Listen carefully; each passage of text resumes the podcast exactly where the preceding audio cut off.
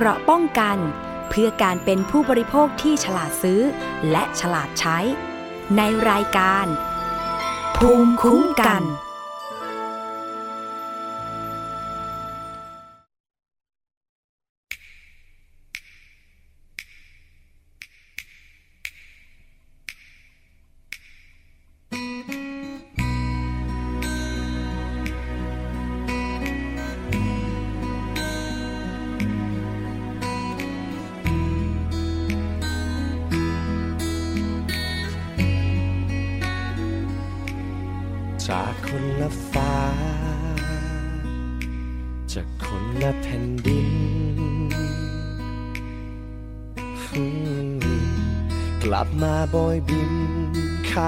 สุดฟ้า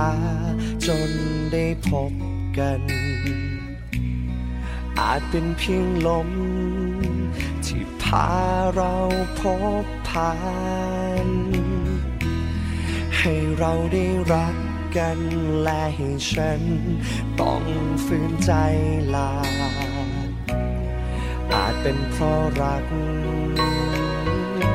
ที่ผ่านมากับลม ผ่านมาเชยชม เพียงเผาพริ้ว แล้วมันก็จางไป เก็บความทรงจำ เก็บงำในหัวใจ อยู่เพียงเดียวดายในเมื่อรัก จากไปพร้อมสายลมเมื่อเป็นความรัก ที่ไม่อาจ ยใจ เก็บมันเอาไว้ เก็บมันเอาไว้ ไม่อาจยอม ให้เธอรู้ เมื่อใดที่ลมพัด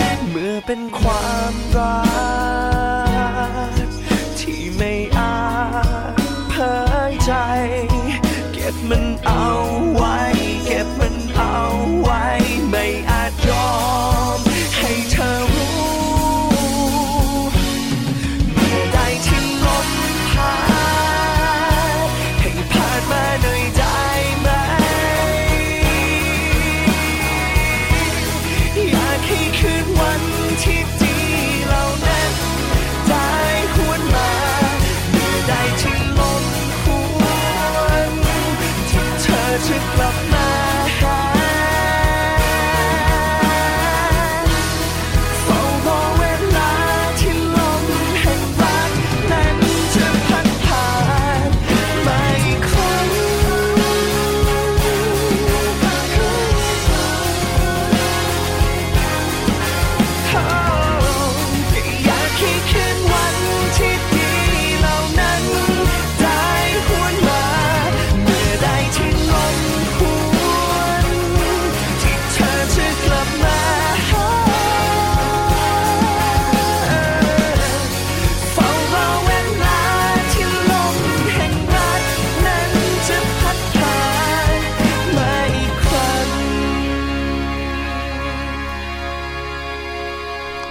สวัสดีค่ะ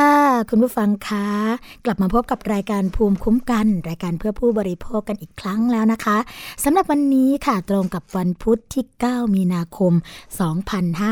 2559 ค่ะ เราพบกันทุกวันจันทร์ถึงวันศุกร์นะคะ เวลา 11นาฬิกาถึง 12นาฬิกาค่ะ วันนี้ดำเนินรายการโดยดิฉันสวนีช่ำเฉลียวนะคะ ฟังและดาวน์โหลดรายการได้ค่ะ ทาง www.thaipbsonline.net นะคะและสามารถโหลดแอปพลิเคชันได้ค่ะทางางสมาร์ทโฟนไทย pbs.or.th นะคะ แฟนเพจเข้ามากดไลค์กันได้เลยค่ะ ทาง www.facebook.com/thaipbsradiofan และ www.twitter.com/thaipbsradio นะคะ โทรมาเพื่อติชมรายการรวมทั้งให้ข้อเสนอแนะกันได้ ทางหมายเลขโทรศัพท์ 02-7902666 นะคะ และขอสวัสดีไปยังสถานีวิทยุชุมชน ที่เชื่อมโยงสัญญาณกับเราอย่างเหนียวแน่นตลอดมาเลยค่ะ สวัสดีไปยังสถานีวิทยุชุมชนวัดโพบาลังนะคะ จังหวัด ราชบุรีค่ะ สถานีวิทยุชุมชนคนหนองยาไซ จังหวัดสุพรรณบุรี FM 107.5เมกะเฮิรต์นะคะมื่อกี้สถานีวิทยุชุมชนวัดโพบาลังจังหวัดราชบุรี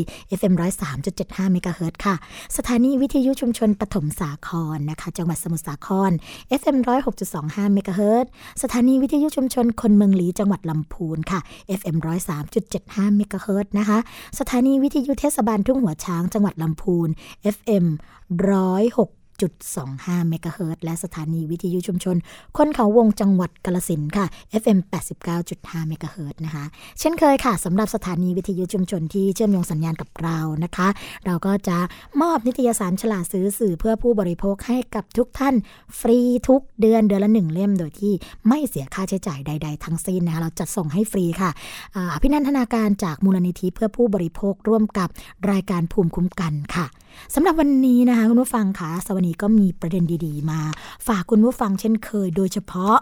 สิ่งที่เราจับตากันอยู่ในช่วงสัปดาห์นี้นะคะ ก็คือเรื่องของการจัดระเบียบ รถโดยสารประจำทางค่ะ โดยเฉพาะรถหมวด2นะคะ รถหมวด 2 ก็คือ รถที่วิ่งจากกรุงเทพไปต่างจังหวัดนั่นเอง ก็มีทั้งรถตู้รถทัวร์นะคะ ซึ่งหน่วยงานที่รับผิดชอบโดยตรง แล้วก็ดูแลเกี่ยวกับเรื่องนี้นั่นก็คือ บริษัทขนส่งจำกัด หรือว่าบกสนะคะวันนี้ค่ะ ช่วงที่2ของรายการเราจะมาพูดคุยกับคุณนพรัตน์การุญยวนิชนะคะ รองกรรมการผู้จัดการใหญ่ ฝ่ายบริหารการเดินรถ แล้วก็รักษาการแทนกรรมการผู้จัดการใหญ่บริษัทขนส่งจำกัดนะคะก็จะมาพูดคุยกันค่ะว่า ในส่วนของการจัดระเบียบรถตู้โดยสารสาธารณะ เรื่องของรถป้ายดำรถเถื่อนรถผิดกฎหมายนะคะ หรือว่ารถที่ไม่ได้รับอนุญาตให้วิ่งเป็นรถประจำทางเนี่ยทางบกสอเองมีการดำเนินการเกี่ยวกับเรื่องนี้อย่างไร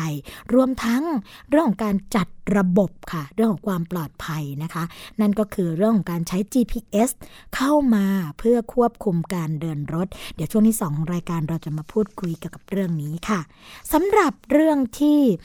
เป็นประเด็นฮอตนะต้องบอกว่าเป็นประเด็นฮอตในขณะนี้นั่นก็คือการที่มูลนิธิเพื่อผู้บริโภคค่ะเขามีการตรวจขนมจีนคุณผู้ฟัง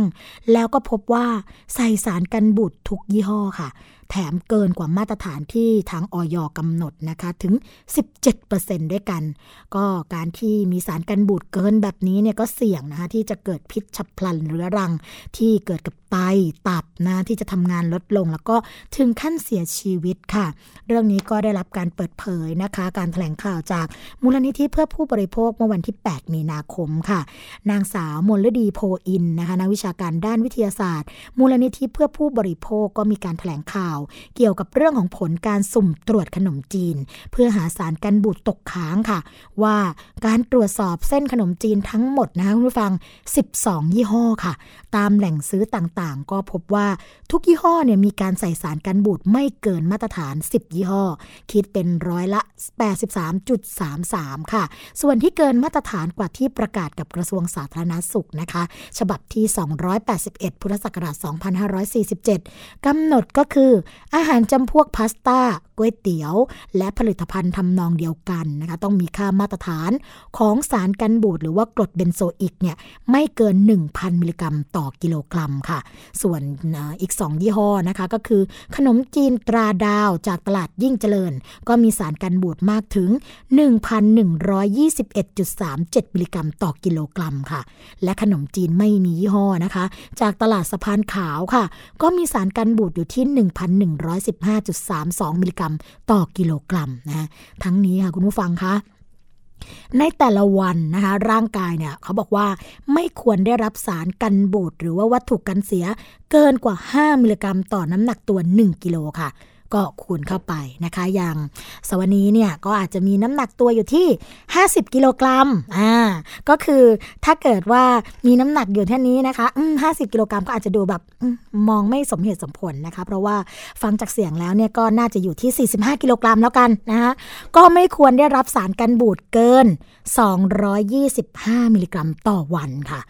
แต่ที่น่าเป็นห่วงนะคะคุณผู้ฟัง ในแต่ละวันเนี่ยเราก็ไม่ควรได้รับสารกันบูดจากขนมจีนเพียงอย่างเดียวอยู่แล้ว ถูกไหมคะ เพราะว่า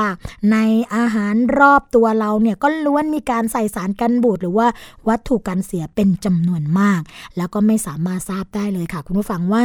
มีการใส่มากน้อยแค่ไหนนะคะ เช่น เส้นก๋วยเตี๋ยว น้ำอัดลม เนื้อสัตว์นะอย่างไส้กรอก วายหรือแม้กระทั่งชีสค่ะ ซึ่งการได้รับสารกันบูดที่มากเกินไปนั้นนะคะ ก็จะเกิดอันตรายต่อร่างกาย ก็คือเรื่องของพิษเฉียบพลันค่ะ เมื่อได้รับปริมาณสูงนะคะ ก็เกิดการคลื่นไส้ อาเจียนหายใจไม่ออกแล้วก็หมดสติในที่สุดค่ะ แล้วก็พิษกึ่งเรื้อรังนะคะ หรือว่าพิษเรื้อรัง ก็เกิดจากการบริโภคอาหารที่มีสารกันบูดในปริมาณที่ไม่ต่อเนื่อง เป็นเวลานานค่ะนะอันนี้ก็คือไม่ต่อเนื่อง แต่เป็นเวลานาน ก็อาจจะก่อให้เกิดเป็นมะเร็งลำไส้นะคะ นอกจากนี้ค่ะคุณผู้ฟังก็จะทำให้ประสิทธิภาพในการทำงานของตับและไตลดลง อาจถึงขั้นเสียชีวิตได้ค่ะ ก็แนะนำให้ผู้บริโภคนะคะ เลือกรับประทานอาหารที่หลากหลาย เพื่อลดปัจจัยเสี่ยงนะคะตรงนี้เนี่ยก็สิ่งที่แนะนำก็คือให้รับประทานอาหารที่ไม่ซ้ำกัน เพื่อไม่ให้เกิดการสะสมของสารพิษตกค้างค่ะตกค้างนะคะแล้วก็เลี่ยงเรื่องการปรุงอาหารารที่เป็นอาหารกึ่งสำเร็จรูปค่ะ ซึ่งสารกันบูดนะคะ คุณผู้ฟังก็สามารถถูกทำลายได้ด้วยความร้อนค่ะ อย่างเส้นก๋วยเตี๋ยวเนี่ย ถ้าเกิดว่าผ่านการลวกก่อนรับประทานนะคะแต่ขนมจีนนี่สิคะ ก็มักจะนำมารับประทานเลย ไม่มีใครเอาขนมจีนไปลวกใช่ไหมคะทำให้เกิดความเสี่ยงมากกว่าค่ะ ทั้งนี้ก็ควรที่จะเลือกซื้อขนมจีนที่สดสะอาดนะคะ สามารถดูได้จากสีขนมจีน ซึ่งขนมจีนที่ทำจากข้าวขาวก็จะมีสีขาว หากทำจากข้าวกล้องนะคะ ก็จะมีสีน้ำตาล ซึ่งขนมจีนที่ทิ้งไว้นานเนี่ยสีก็จะเริ่มขุ่นออกสีเหลือง แล้วก็มีไอ้น้ำขึ้นมาด้วยนะคะ ก็ถือว่าเป็นขนมจีนที่ทิ้งไว้หลายวันค่ะด้านนางสาวสารีอองสมหวังนะคะ เลขาธิการมูลนิธิเพื่อผู้บริโภคค่ะ ก็กล่าวว่า ขนมจีนเนี่ยเป็นอาหารทั่วไปที่ไม่ต้องจดแจ้ง เว้นกรณีที่เปิดเป็นโรงงานค่ะ ทั้งนี้ทางมูลนิธินะคะ ก็จะนำผลการทดสอบนี้เนี่ยไปยื่นกับสำนักงงานคณะกรรมการอาหารและยาหรือว่าออยค่ะ แล้วก็มีการเรียกร้องดังต่อไปนี้นะคะ ข้อที่ 1 ค่ะ คุณสารีบอกว่า เสนอให้มีการจดแจ้ง หรือว่าทำฉลากระบุชัดเจนค่ะ ว่ามีสารกันบูดหรือไม่ เพื่อที่ผู้บริโภคจะได้นำไปใช้ในการตัดสินใจเลือกซื้อได้ค่ะ 2. นะคะสำนักงงานสาธารณสุขจังหวัดเนี่ยหรือว่าสสจ ก็ควรเข้าไปสนับสนุน หรือว่าการตรวจสอบอบโรงงานทำขนมจีนนะเพื่อยกระดับในการทำขนมจีนต่อไปนะคะ ข้อที่ 3 ค่ะคุณผู้ฟัง ขอให้ทางออยเร่งรัดพัฒนาระบบฐานข้อมูล รายงานผลการตรวจสอบต่างๆ ที่ออยเคยตรวจมาแล้ว ก็เปิดเผยแก่สาธารณะนะคะ เพื่อให้ประเทศไทยเนี่ยมีระบบรายงานความไม่ปลอดภัยด้านอาหาร เช่นเดียวกับสหภาพยุโรปหรือว่ามาเลเซียค่ะ ด้านนางสาวทิพวรรณปริญญาตนะคะ ซึ่งเป็นผู้อำนวยการสำนักอาหารและยาค่ะ ก็บอกว่าขนมจีนเนี่ยถือว่าเป็นอาหารในภาชนะบรรจุ ซึ่งตามประกาศของกระทรวงสาธารณาสุขนะคะ ฉบับที่ 367 พุทธศักราช 2557 นะคะ เรื่องของการแสดงฉลากของอาหารในภาชนะบรรจุ ซึ่งก็ระบุชัดเจนค่ะ ว่าจะต้องมีการแสดงฉลาก ยกเว้นอาหารในกลุ่มหาบเร่แผงลอยนะคะ อาหารสดที่ไม่ผ่านกรรมวิธีใด ๆ แล้วก็ผ่านกรรมวิธีการแกะชำแหละนะคะ เรื่องของการตัดแต่งเพื่อลดขนาด แล้วก็บรรจุในภาชนะที่สามารถมองเห็นสภาพของอาหารสดนั้นได้ อาหารในภาชนะที่ ผลิตนะคะแล้วก็จำหน่ายเพื่อการบริการภายในร้านอาหาร โรงเรียน โรงพยาบาล แล้วก็การบริการจะส่งอาหารให้กับผู้ซื้อค่ะ ก็มีการผ่านนะคะเรื่องของการบังคับ แต่ก็อาจจะยังไม่เข้มงวดมากนักค่ะคุณผู้ฟัง แต่ก็จะทำหนังสือนะคะไปถึงสสจ เพื่อให้เข้มงวดกับผู้ประกอบการขนมจีน ว่าจะต้องติดฉลากอาหารด้วยนะคะ แล้วก็มีการระบุชื่อของอาหาร เลขสารบบอาหาร ชื่อที่ตั้งของผู้ผลิตหรือว่าผู้แบ่งบรรจุหรือว่าผู้นำเข้าค่ะ ปริมาณส่วนประกอบที่สำคัญ วัตถุเจือปนอาหารวันเดือนปีนะคะ ที่ผลิตหากไม่ติดฉลากหรือว่าฉลากไม่ครบถ้วนเนี่ยก็มีโทษปรับไม่เกิน 30,000 บาทค่ะ และหากมีการใส่สารอื่นใดนะคะ ที่เกินมาตรฐานกำหนด ก็ถือว่าเป็นอาหารที่ไม่ได้มาตรฐาน มีโทษปรับไม่เกิน 50,000 บาทค่ะ โทษของทางออยนะคะ เกี่ยวกับเรื่องของอาหารก็ดี เครื่องสำอางก็ดีหรือว่าจะเป็นผลิตภัณฑ์อื่นใดที่เกี่ยวกับสุขภาพนะคะคุณผู้ฟังตอนนี้นะต้องบอกว่าเข้มงวดมากขึ้น แล้วก็มีโทษปรับหรือว่าการลงโทษที่ค่อนข้างที่จะรุนแรงมากขึ้นนะคะเพราะฉะนั้นเนี่ยใครที่ต้องการที่จะทำอาหารก็ดีนะคะเป็นอาหารสำเร็จรูปหรือว่ากึ่งสำเร็จรูป หรือแม้กระทั่งเรื่องของการนำจำหน่ายเรื่องของอตัวเครื่องสำอางนะคะ ก็ต้องจดแจ้งกับทางออยให้เรียบร้อยทั้งในส่วนของผู้ผลิตผู้จัดจำหน่ายนะคะ แล้วก็เลขสารระบบออยหลายคนนะคะก็มองว่า เอ๊ะ ออยที่เป็นออ่างกับยอยักษ์ที่เป็นสามเหลี่ยมเนี่ยอยู่ตรงไหน เดี๋ยวนี้นะคะถ้าเกิดเป็นผลิตภัณฑ์ที่เกี่ยวกับเครื่องสำอาง หรือว่าเป็นผลิตภัณฑ์ที่ด้านสุขภาพเนี่ยเขาจะเป็นเลข 10 หลักค่ะคุณผู้ฟังก็ต้องดูตรงนั้นนะคะว่ามีการจดแจ้งหรือไม่หรือว่าถ้าใครไม่มั่นใจนะคะว่าเลข 10 หลักนี้เนี่ยเป็นเลขที่ถูกต้องหรือเปล่า ก็สามารถเข้าไปในเว็บไซต์ของออยได้เลยค่ะ แล้วคีย์หมายเลข 10 หลักนี้เข้าไปนะคะเพื่อตรวจสอบว่า ชื่อของสินค้า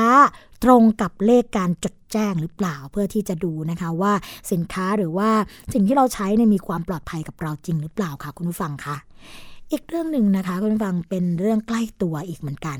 เป็นเรื่องของการกู้ยืมเงินค่ะ แต่อันนี้นะคะเป็นเรื่องของการกู้นอกระบบนะคะที่คิดอัตราดอกเบี้ยถึงร้อยละ60 บาทด้วยกันค่ะนะเรื่องนี้ข้อได้รับการเปิดเผยค่ะ จากตำรวจสืบสวนผู้ทอนภาค 5 นะคะ มีการไปบุกจับหนุ่มลำปางค่ะ ที่ปล่อยเงินกู้นอกระบบคิดดอกเบี้ยโหดร้อยละ60 บาท ต่อเดือนนะคะคุณผู้ฟังคะตรงนี้เนี่ยต้องบอกว่า ดอกเบี้ยที่กฎหมายกำหนดนะคะคือ ไม่เกินร้อยละ 15 ต่อปี หรือว่าคิดเป็นอัตราต่อเดือนนี่จะมันร้อยละ2จุด0.05 นะคะ2.05 ต่อเดือนนะอันนี้เออขออภัยค่ะ ร้อยละ 2.15 ต่อเดือนนะคะ อันนี้ก็ไม่เกินแต่ว่าหนุ่มคนนี้เนี่ยคิดถึงร้อยละ 60 ต่อเดือนค่ะ ก็เมื่อเวลา9นาฬิกา30 นาทีของเมื่อวานนี้นะคะ เจ้าหน้าที่ตำรวจกองบังคับการตำรวจสืบสวนภาค 5 โดยการดำเนินการของอพลตำรวจตีจารึกลิ้มสุวรรณค่ะ ซึ่งท่านเป็นผู้บัญชาการนะคะ การสืบสวนสอบสวนภาค 5 พร้อมด้วยกำลังนะคะก็ไปร่วมกันจับ กุม นายสมศักดิ์ตาเปี้ยค่ะ อายุ 24 ปีนะคะ อยู่ที่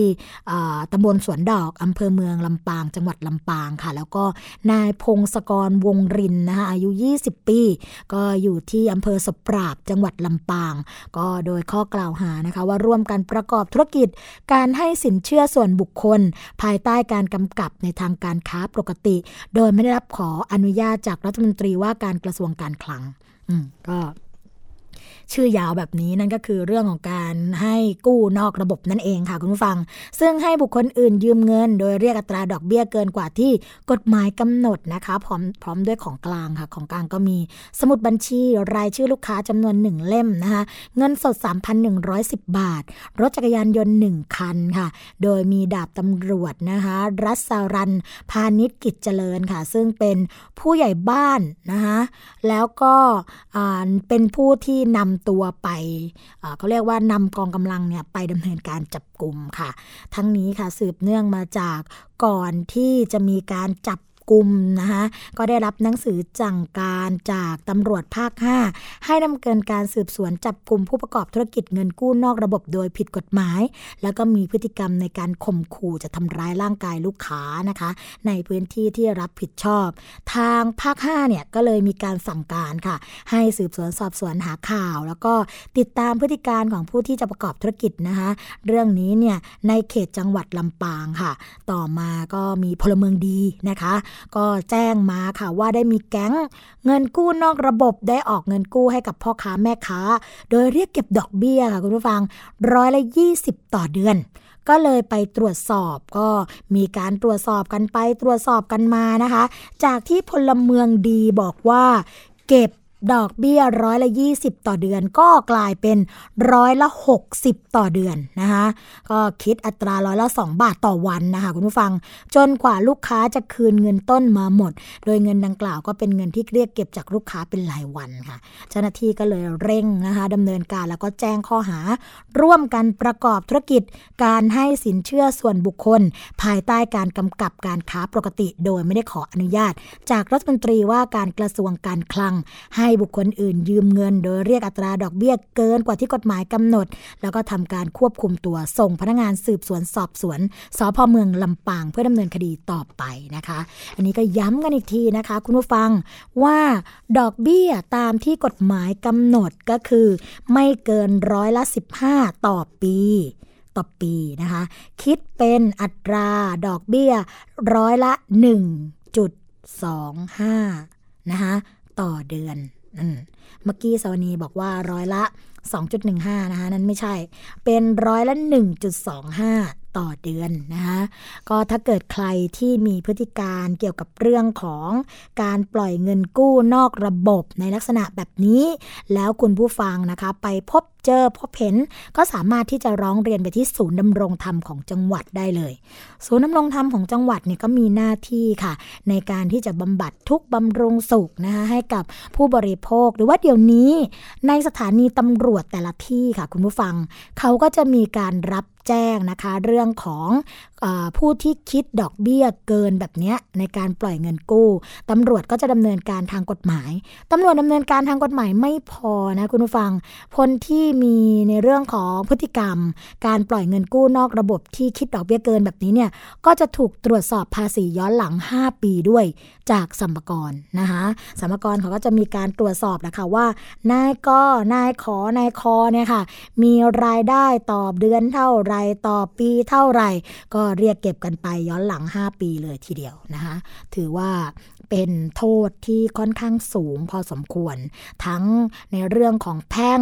เรื่องของอาญา แล้วก็แถมมีเรื่องของการตรวจสอบภาษีอีกด้วยนะคะคนที่ต้องการที่จะทำเรื่องของการปล่อยหนี้นอกระบบก็ต้องคิดกันดูดีๆ นะนุฟัง อย่าอย่าไปทำอะไรที่แบบนี้เลยค่ะ อืมอีกประเด็นหนึ่งค่ะ คุณผู้ฟังคะเป็นที่โจทย์จัน กันในโลกของโซเชียลมาก ๆ เลยนะคะ กรณีที่พนักงานขององค์การขนส่งมวลชนกรุงเทพค่ะ เป็นพนักงานขับรถเอกชนร่วมบริการสายปออนะคะ524 เส้นทางบางเขนสนามหลวงค่ะ ยกป้ายนะคะเตรียมฟาดผู้โดยสารค่ะ ซึ่งทางองค์การขนส่งมวลชนกรุงเทพหรือว่าขสมก.นะคะ ก็ได้เรียกบริษัทบางกอกยูเนียนเซอร์วิส524 จำกัดค่ะ ซึ่งเป็นผู้ประกอบการรถเอกชนร่วมบริการ สายปอ 524 นะคะ เบอร์ 8 ค่ะ ทะเบียน 13ขีด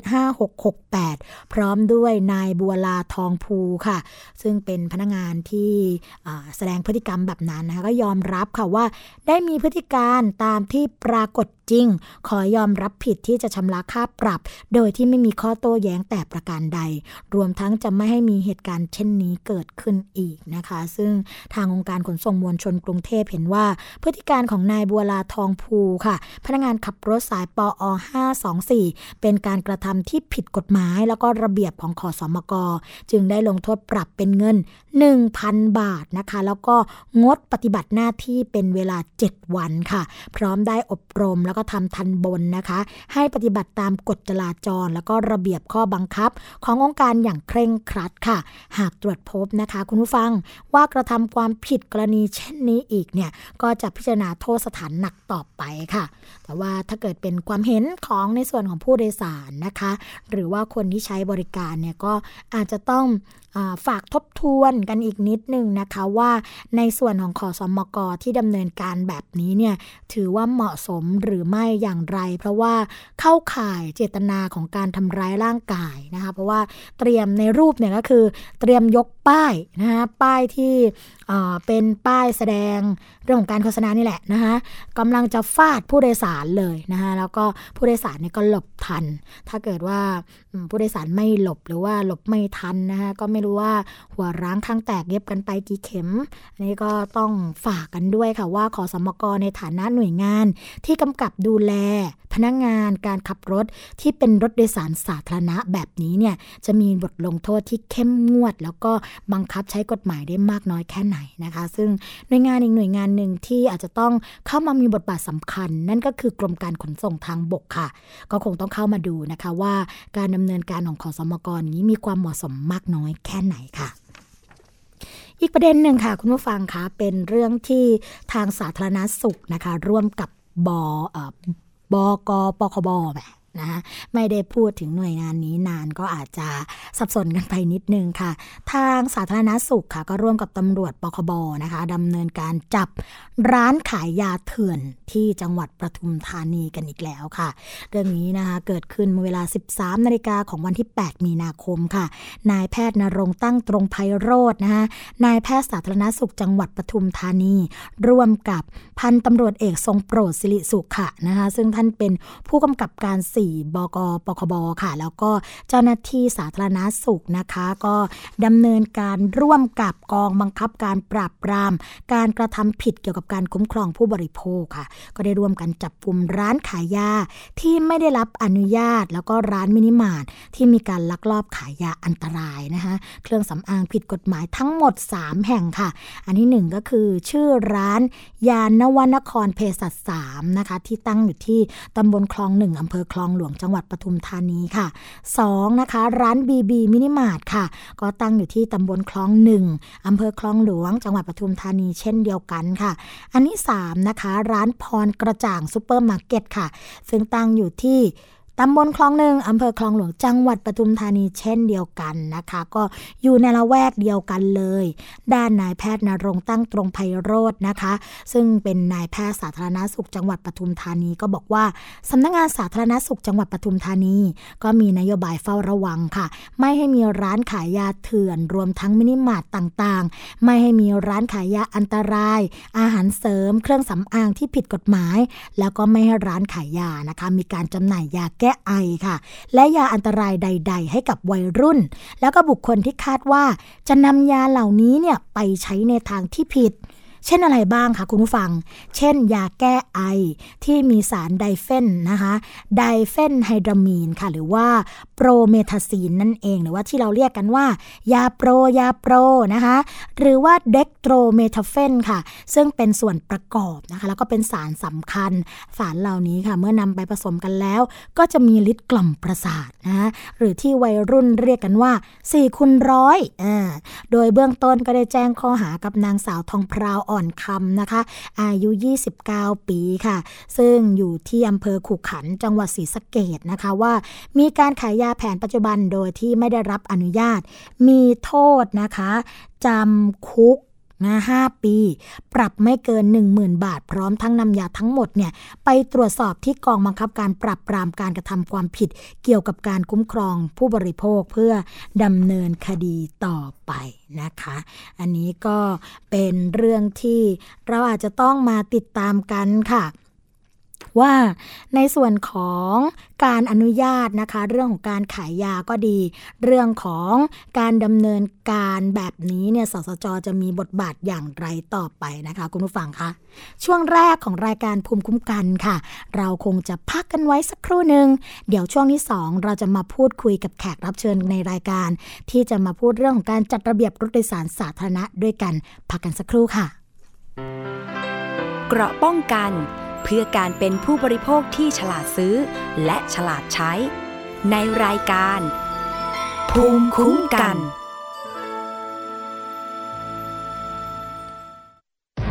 วิกฤตภัยแล้งครั้งนี้ นับได้ว่า รุนแรงที่สุดในรอบ 20 ปี และกำลังส่งผลกระทบต่อประชาชนทั่วประเทศ ถึงเวลาแล้วที่ทุกภาคส่วนต้องร่วมมือกันที่คลายปัญหาฝ่าวิกฤตภัยแล้ง ด้วยการแบ่งน้ำใช้ ปันน้ำใจ เพื่อให้ทุกๆชีวิตมีน้ำใช้เพียงพอตลอดแล้งนี้ ตามติดสถานการณ์ภัยแล้งได้ทุกๆช่วงข่าว แบ่งน้ำใช้ ปันน้ำใจ สู้ภัยแล้ง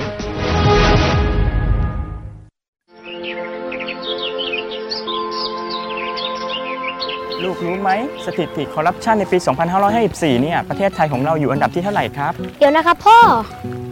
ไม่อยากบอกเลยว่าอยู่อันดับที่ 80 จาก 183 ประเทศทั่วโลกครับ ว้า เกือบสอบตกเลยนะพ่อ ใช่ลูก และถ้าเราอยากให้ประเทศไทยเนี่ยใสสะอาดปราศจากคอร์รัปชันและเป็นที่หนึ่งของโลกเนี่ย เราต้องทำยังไงบ้างลูก อืม คนไทยต้องไม่ทุจริตครับพ่อ เก่งมากเลยครับ ทำดีๆนะครับ แล้วรู้ไหมคนที่ไม่ทุจริตเขาเรียกว่าเป็นคนยังไงครับลูก ก็ต้องเป็นคนดีอย่างผมกับพ่อสิครับ จับดีๆลูก พ่อรู้ไหมเมื่อไหร่จะมีคนมาซ่อมถนนให้บ้านเราสักที คงต้องรอให้คนดีๆอย่างลูกมาเป็นผู้แทนรัษฎรก่อนละมั้ง ปลูกฝังกันตั้งแต่วันนี้ ประเทศไทยจะไม่มีคอร์รัปชัน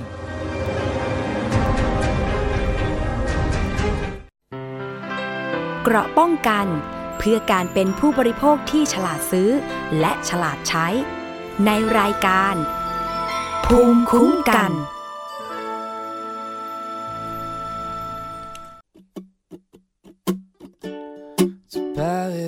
Ba-da-ba-da, ba-da-ba-ba-dum, dum, down there. Oh, oh. Ba-da-ba-da, ba-da-ba-ba-ba, no, no. หากเธอเป็นภูเขาฉันจะเป็นต้นไม้ โอบกอดเธอเอาไว้ไม่ให้เธอเหน็บหนาว หากเธอเป็นท้องฟ้า ฉันจะเป็นเมฆสีขาว โอบกอดเธอไม่ให้เธอเหงาและเดียวดาย ถ้าเธอเป็นรถยนต์ท้องถนนก็คือฉัน หากเธอเป็นพระจันทร์แน่นอนฉันต้องเป็นดาว จะอยู่เคียงข้างเธอไม่ให้เธอเหน็บหนาว แม้ในคราวทุกข์ใจจะอยู่ใกล้ๆเธอ ก็เพราะว่าเธอ คือของขวัญที่สวรรค์ให้มาเพื่อรับรับและฉันจะ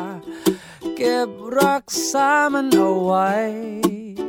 ให้นาน จะไม่ให้ใครทำร้ายเธอแต่ฉันยังยืนอยู่ตรงนี้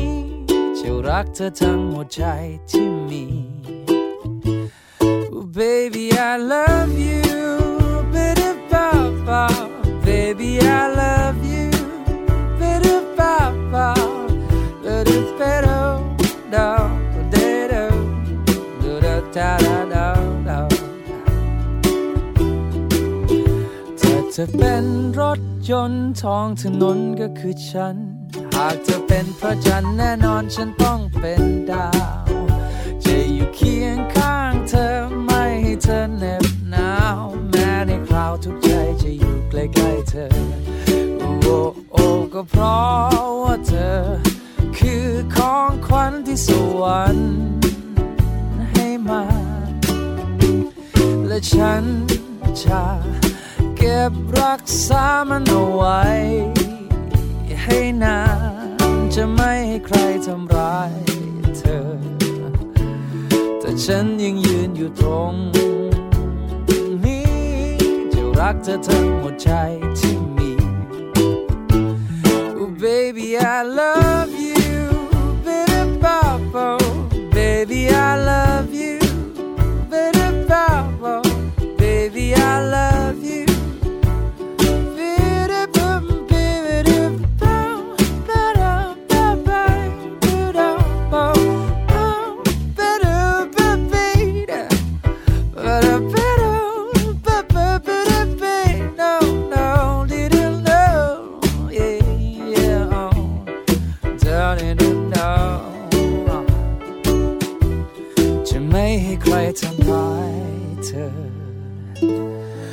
ฉันจะยืนอยู่ตรง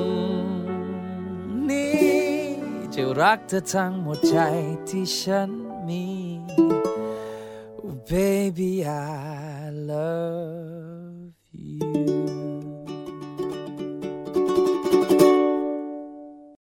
บกับช่วงที่2ของรายการภูมิคุ้มกัน รายการเพื่อผู้บริโภคนะคะ อย่างที่สัญญากันไว้ค่ะ เพราะว่าเราจะมาพูดคุยกันนะคะกับแขกรับเชิญนะที่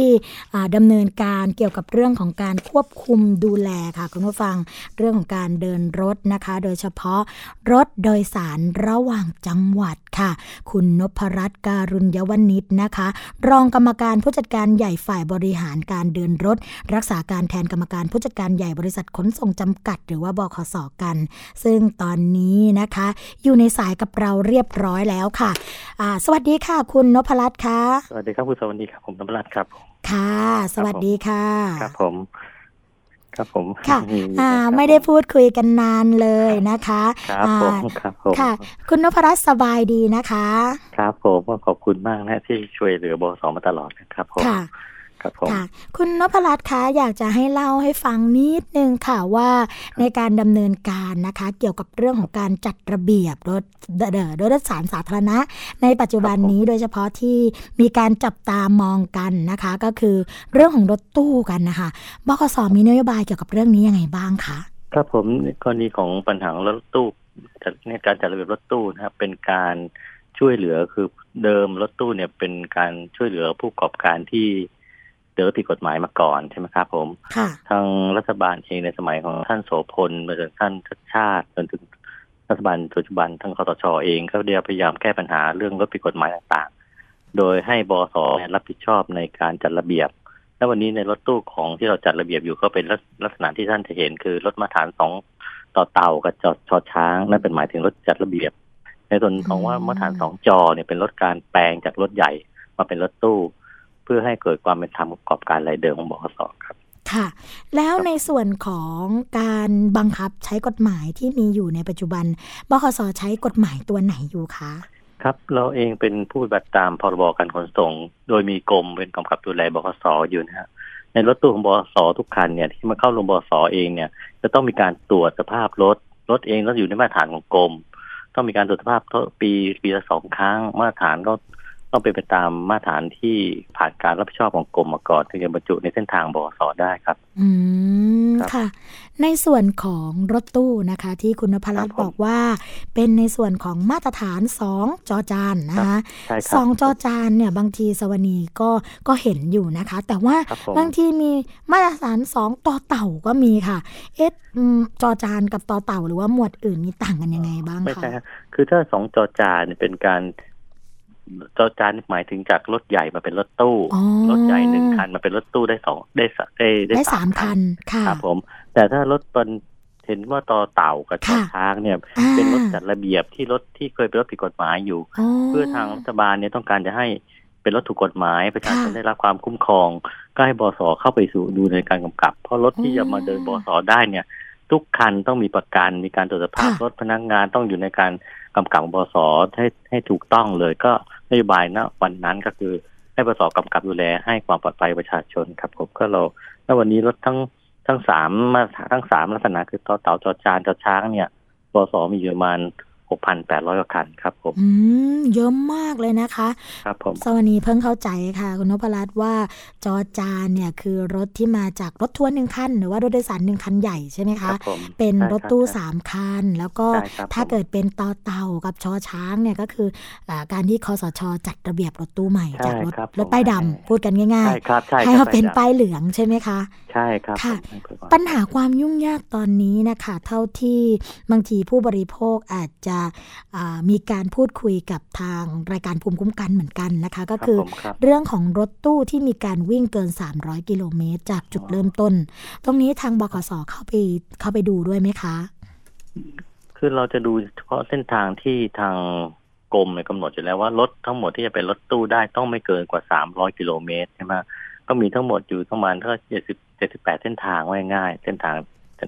ค่ะในเส้นทางที่เกินกว่านั้นน่ะ จะไม่ได้รับอนุญาตจากป้ายเหลืองเลยอืมไม่ได้เป็นป้ายเหลืองอันนั้นน่ะเป็นรถที่ผิดกฎหมายทั้งหมดอยู่แล้วค่ะครับผม แต่วันนี้ที่นโยบายในการจัดระเราเน้นเรื่องการจัดระเบียบให้อยู่ในข้อกฎหมายทั้งหมดค่ะนะฮะทางบสเองก็จะมีการกำกับดูแลในเรื่องของความปลอดภัยอยู่ค่ะในเรื่องของตัวรถของคนขับรถเนี่ยเราเน้นเรื่องนี้มากอยู่แล้วครับผมอืมพูดถึงเรื่องของการกำกับดูแลนะคะ คุณมพรัตน์ครับ ททางเอ่อเครือข่ายผู้บริโภคค่ะ แล้วก็ครับศูนย์วิชาการเพื่อความปลอดภัยทางถนนเนี่ยได้มีโอกาสเข้าไปดูงานที่บขสด้วยนะคะ แล้วก็ครับผมเห็นถึงนวัตกรรมเลยค่ะ ที่ทางบขสนำมาใช้ นั่นก็คือเรื่องของการใช้ GPS แล้วก็ครับอ่าผมระบบควบคุมการเดินทางนะคะ อยากให้เล่าให้กับคุณผู้ฟังที่ไม่ได้มีโอกาสเข้าไปดูงานตรงนี้ให้ฟังนิดนึงค่ะว่า ระบบ GPS นะคะที่ทางบขสใช้เนี่ยมีการควบคุมเรื่องไหนบ้างคะ คือเราเริ่มตั้งแต่ของระบบ GPS เนี่ยเรามีการควบคุมทั้งทั้งคนขับความเร็ว การเบรกการหยุด การแบบจุดจุดต่อจุดตรวจคือจุดทั้งหมดที่อยู่ในเงื่อนไขของกรมกำหนดฮะเราควบคุมทุกอย่าง ในเรื่องความเร็วคือต้องไม่เกินกว่า 90 กิโลเมตร อันเนี้ยเราเราถึงแน่ใจว่าถ้าอยู่ในของบสของกับดูแลเนี่ยค่ะ เราพยายามไม่ให้เกิดอุบัติเหตุหรือให้เกิดถ้าเกิดน้อยจริงก็ให้น้อยที่สุดเท่าจะเป็นไปได้ค่ะแต่ในช่วงเทศกาลเนี่ยเราหวังว่าคือเราไม่เคยเป็นประเหตุเราเป็นศูนย์มาตลอดนะอืมตรงนี้เรามีเป้าหมายตรงเรื่องความปลอดภัยอยู่แล้วครับ ค่ะ เยี่ยมเลยเพราะว่าจากสถิติที่ผ่านมานะคะ ต้องบอกว่าการเกิดอุบัติเหตุของบกสเนี่ยเป็นศูนย์จริง ๆ ค่ะคุณผู้ฟังครับไม่ไม่มีอุบัติเหตุเกิดขึ้น แล้วก็อ่าเชื่อมั่นได้นะคะ ในเรื่องของระบบควบคุมตรงนี้ เพราะว่าอย่างที่คุณนพรัตน์บอกไปค่ะ เพราะว่าเราก็จะมีเรื่องของการดูเรื่องการเบรกการหยุดรถกระทันหัน การจอดรถนานใช่ไหมคะครับใช่รับค่ะผมทีนี้พอพูดมาถึงเรื่องของการเดินทางกันแล้วก็อดที่จะพูดถึงไม่ได้เลยจริง ๆ ค่ะ เรื่องของรถโดยสารสองชั้นนะคะเห็นบขสมีการปรับเปลี่ยนครั้งยิ่งใหญ่พอสมควร ก็คือยกเลิกรถโดยสารสองชั้นในบางเส้นทางด้วยใช่ไหมคะครับก็ถ้าเป็นบสเองเราก็มี เราเองทั้งหมดเราจะเปลี่ยนจากรถสองชั้นน่ะเป็นรถรถชั้นเดียวเลย เป็นรถสองเมตรสิบห้าเมตรเข้ามาใช้ให้บริการนะค่ะคือว่าเราอันนี้เราเรื่องความปลอดภัยรถสองชั้นเองก็เป็นโรงงานนะครับเป็นมาตรฐานของโรงงานแต่ขณะเดียวเราเพื่อ เพื่อความปลอดภัยหรือให้ประชาชนมีความสบายใจที่สุดเราค่ะจะเปลี่ยนทั้งหมดเลยไม่ใช่ของที่บกสมีอืทั้งหมดเราจะเปลี่ยนทุกเส้นทางนะเราจะค่ะเราเริ่มทยอยเปลี่ยนตั้งแต่ปีปีปีนี้เลยถ้าตั้งแต่เดือนมิถุนาไปจนถึงปี 60 แล้วคงจะหมด จากการเดินรถของรถสองชั้นทั้งหมด ค่ะครับผมเพราะว่าประชาชนนะคะที่เข้ามาเยี่ยมชมในเพจของบคสก็ดีนะคะ หรือว่าเว็บไซต์ของบคสหรือว่าเว็บไซต์ที่เขาทำงานเกี่ยวกับเรื่องของการเฝ้าระวังเรื่องอุบัติเหตุเนี่ยก็ชื่นชมนะคะ เกี่ยวกับเรื่องของมาตรการตรงนี้ ของบคสนี่ต้องชื่นชมจากใจจริง ๆ เพราะว่าบางคนเนี่ยต้องบอกว่าเอ่อไม่กล้าที่จะนั่งรถทัวร์โดยสารไปต่างจังหวัด โดยเฉพาะพื้นที่ที่เป็นทางเสี่ยงค่ะคุณนภรัตน์อย่างเส้นภาคเหนือนะคะ ที่เกิดอุบัติเหตุกันค่อนข้างบ่อยตกเขาตกสะพานกัน ตอนนี้ก็เลือกมาใช้บริการของบคสกันร้อยเปอร์เซ็นต์นะขคะอบคุณมากครับผมค่ะอีกเรื่องหนึ่งค่ะไหนๆพูดถึงรถทัวร์กันแล้วค่ะ ก็เลยอยากจะทราบว่า ตอนนี้นะคะมีรถที่วิ่งระหว่างประเทศนะทันสมัยนะคะ เป็นวิ่งระหว่างประเทศกัน ตรงนี้บขสเข้าไปดูแลยังไงบ้างคะ ก็ในเส้นทางต่างต่างประเทศเราคงมีอยู่ 14 เส้นทางนะครับ ผมค่ะก็เป็นทางของประเทศสาธารณชนประชาชนลาวกับเขมรของเขมรนะครับค่ะเขมรอยู่สองสองเส้นทาง ทั้งหมดนี่เป็นการเดินระหว่างประเทศจริงๆการสวนกันคนละวันเดินในอ่าเราจะสับเปลี่ยนอย่างนี้เลยค่ะในตรงนี้เราจะอันนี้เป็นเรื่องของของรัฐก่อนคือเรื่องของเอกชนเนี่ยคงจะไม่มีนะในช่วงค่ะต้นเองเพราะเราเป็นการแบบ ช่วงเหมือนกับว่าความความสัมพันธ์ระหว่างประเทศก่อนในขั้นต้น ก็คือเชื่อมโยง AEC ใช่ไหมคะตอนนี้ใช่ครับค่ะผมครับผมอืมนั่นเป็นหลักนะครับผมค่ะแล้วก็ตอนขณะนี้เราก็มีเปิดเส้นทางใหม่ ก็เป็นจากน่านนะครับไปหลวงพระบางจะมีเส้นทางที่เปิดอืมเพิ่มขึ้นครับใน องค์กลางเดือนหน้านี่ครับผมอื้อหือครับผมเรียกได้ว่าครอบคลุมนะคะ ทั้งในประเทศระหว่างประเทศกันเลยทีเดียวค่ะครับผมทีนี้ถ้าคุณนพรัตน์อยากจะฝากอะไรกับคุณผู้ฟังบ้างไหมคะ จากที่การทำงานที่ผ่านมาก็ดี หรือว่าการที่มีผู้บริโภคนะคะ เข้ามาใช้บริการกับทางบคสสิ่งที่บคสอยากจะบอกกับคุณผู้ฟังหรือว่า อยากจะให้คุณผู้ฟังรับรู้เลย มีอะไรฝากบอกได้เลยค่ะ ครับผมก็ในใกล้ช่วงของเทศกาลสงกรารนะฮะค่ะกสเองเริ่มการเตรียมการเพื่อรองรับผู้โดยสารได้อย่างเพียงรถเราจะมีเพียงพอแน่นอนนะฮะขอให้ได้มาใช้บริการไม่ว่ารถร่วมเองของบสเอง เราจะพยายามพัฒนาให้ดีที่สุด ให้เกิดความพึงพอใจและปลอดภัยผู้ใช้บริการทั้งหมดครับและขอให้กลับมาใช้บริการค่ะในการเดินทางบนถนนกับบขสแล้วกันนะครับผมค่ะก็ก็ต้องบอกว่าแน่นอนที่สุดค่ะ เพราะว่าประชาชนส่วนใหญ่ในประเทศนะคะ ก็ยังคงใช้บริการรถทัวร์แน่นอน โดยเฉพาะบริษัทที่มีมาตรฐานค่ะ แล้วก็บริษัทที่มีการดูแลลูกค้าดีๆนะคะ โดยเฉพาะบคสค่ะ ยังไงก็ต้องอุดหนุนกันนะคะ วันนี้ค่ะทางรายการภูมิคุ้มกันนะคะต้องขอขอบพระคุณค่ะ คุณนพรัตน์การุญยวณิชนะคะ รองกรรมการผู้จัดการใหญ่ ฝ่ายบริหารการเดินรถ รักษาการแทนกรรมการผู้จัดการใหญ่ บริษัทขนส่งจำกัดนะคะ เป็นอย่างยิ่งเลยค่ะ แล้วก็หวังว่านะคะ เราคงได้มีโอกาสพูดคุยกันอีกครั้งหนึ่งนะคะได้ครับขอบคุณมากค่ะรับผมขอบพระคุณค่ะสวัสดีครับผมค่ะ สวัสดีค่ะ ก็เป็นข้อมูลดีๆนะคะ ซึ่ง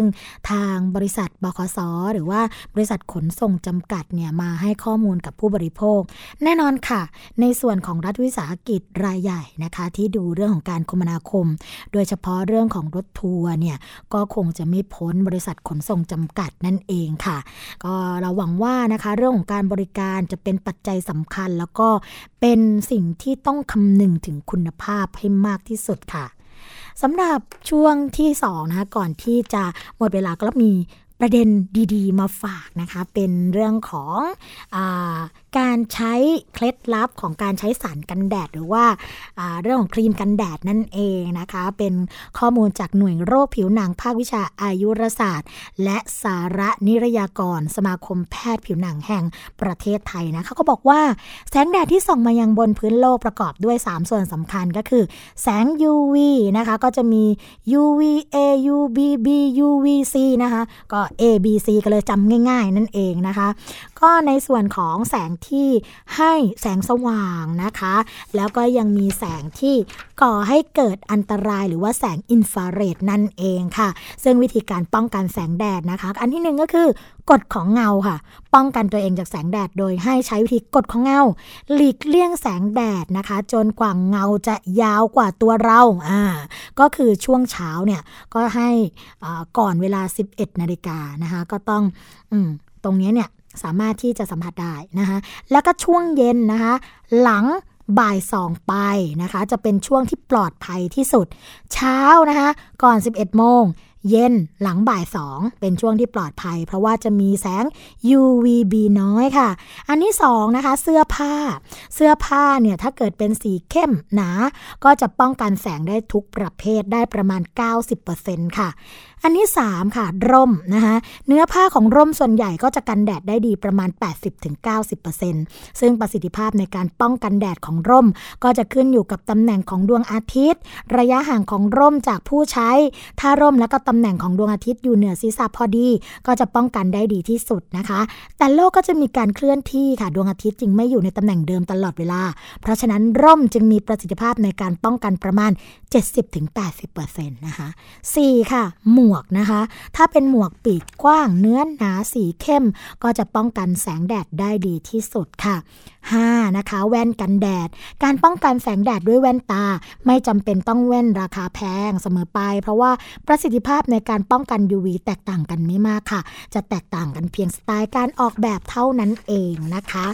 อันที่ 6 ค่ะการทาครีมกันแดด ควรทาครีมกันแดดให้หนาสม่ำเสมอ เพราะว่าผิวของมนุษย์เนี่ยไม่เรียบ มีรอยหยักรอยตื้นเป็นคลื่นนะคะ ถ้าเกิดเราทาเพียงแค่ชั้นเดียวก็จะเหลือบริเวณที่ครีมกันแดดครอบคลุมไม่ถึงนะคะเพราะฉะนั้นก็ควรที่จะทาครีมกันแดดบ้างๆ ทับกันสัก 2 รอบค่ะ แล้วก็ทาครีมกันแดดเฉพาะผิวหนังที่ไม่สามารถปกปิดได้ด้วยเสื้อผ้า เช่นใบหน้าลำคอหรือว่าหลังมือนะคะ เพื่อลดความสิ้นเปลืองค่ะ แม้ว่าประเทศไทยจะเป็นประเทศที่มีแสงแดดอยู่ทุกฤดูกาลนะคะ แต่หากทุกคนรู้จักการป้องกันแสงแดดอย่างถูกวิธี หรือวิธีการใช้สารกันแดดที่ถูกต้องนะคะ การเกิดผิวไหม้ก็จะน้อยลงค่ะ และสิ่งสำคัญอีกประการหนึ่งก็คือ แสง UV เนี่ยกระตุ้นให้ผิวหนังผลิตวิตามินดี ดังนั้นผู้ที่ป้องกันผิวหนังจากแสงแดดเป็นประจำก็ควรจะรับประทานอาหารที่มีวิตามินดีด้วยนะคะ หรือว่ารับประทานอาหารที่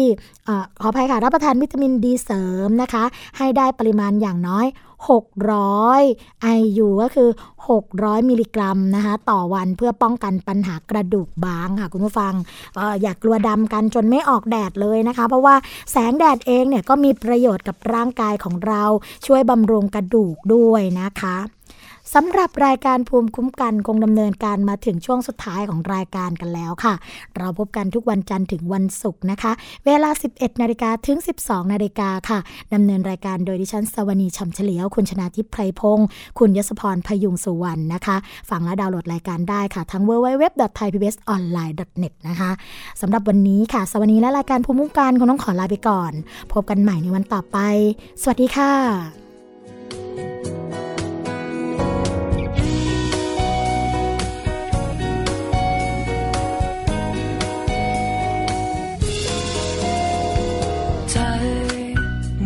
在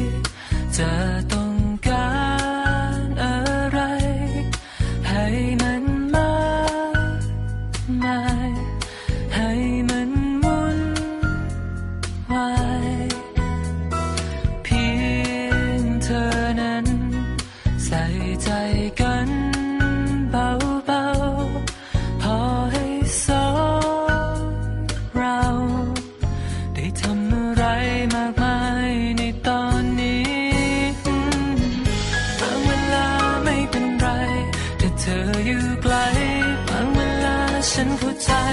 ถึงลืมกันไปบางเวลาไม่เป็นใจ